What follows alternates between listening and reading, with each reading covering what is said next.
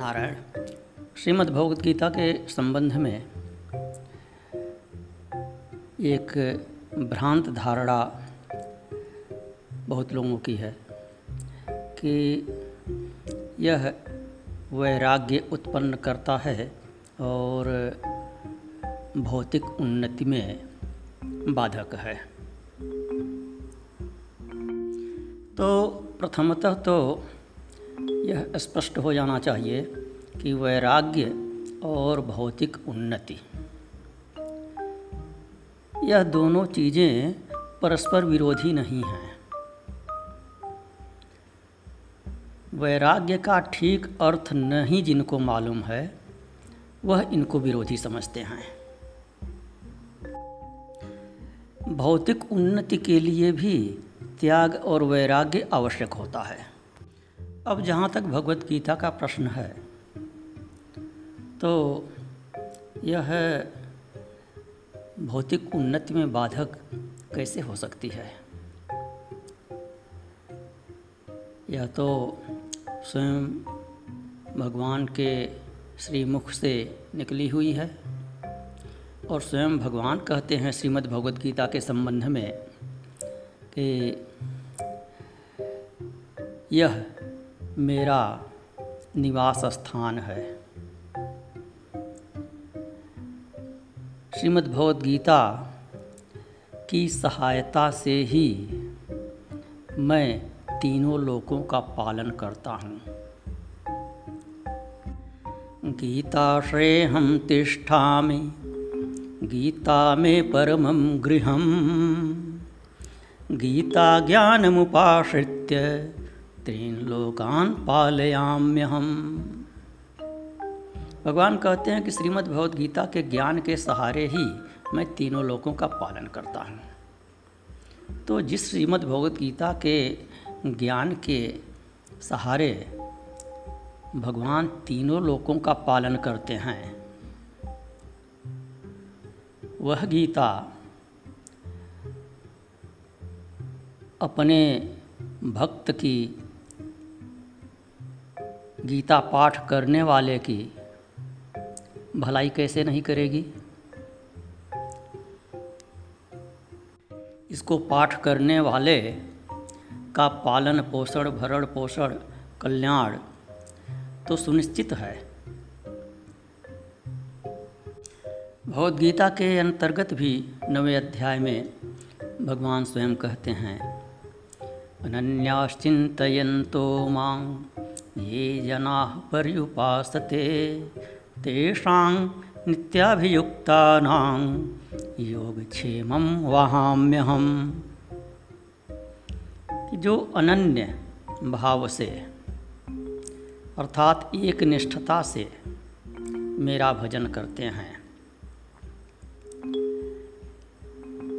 उनके योग और क्षेम दोनों का वहन मैं स्वयं करता हूँ। योग अर्थात जो प्राप्त नहीं है, उसकी प्राप्ति। जो चाहिए आपको, उसकी प्राप्ति। और क्षेम अर्थात जो आपके पास है, उसका रक्षण।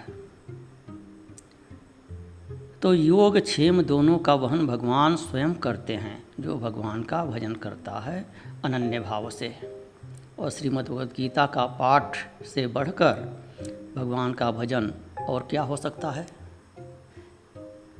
भगवान ने स्वयं जिसका उपदेश किया है, उसका नित्य वाचन ये तो उनकी सबसे बड़ी पूजा है। और यह भी कहा है कि गीता सुगीता कर्तव्या, किमन्य शास्त्र विस्तर या स्वयं पद्मनाभस्य मुखपद्माद विनिश्रिता।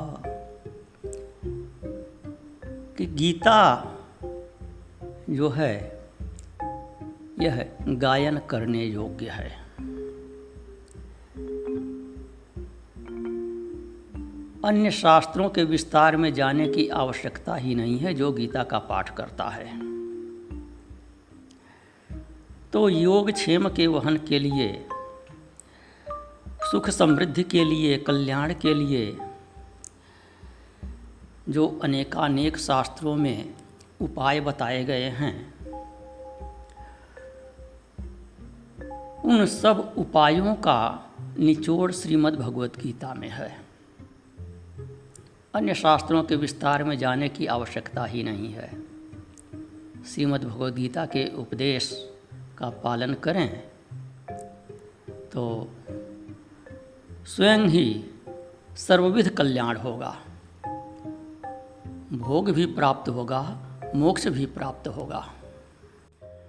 योग का अर्थ भौतिक सुख साधनों की प्राप्ति से भी लगा सकते हैं और जो योग प्रसिद्ध है, आत्मा को परमात्मा से मिलाने वाला योग, उससे भी लगा सकते हैं। तो योग क्षेम वहाँ में हम जो भगवान श्री कृष्ण ने कहा तो उसमें वह आपके सुख समृद्धि की भी बात कर रहे हैं और आपके परम कल्याण अर्थात आपके मोक्ष की भी बात कर रहे हैं, योग सिद्धि की भी बात कर रहे हैं। अर्थात प्रत्येक प्रकार का योग प्रदान करते हैं। समस्त सुयोग प्रदान करते हैं।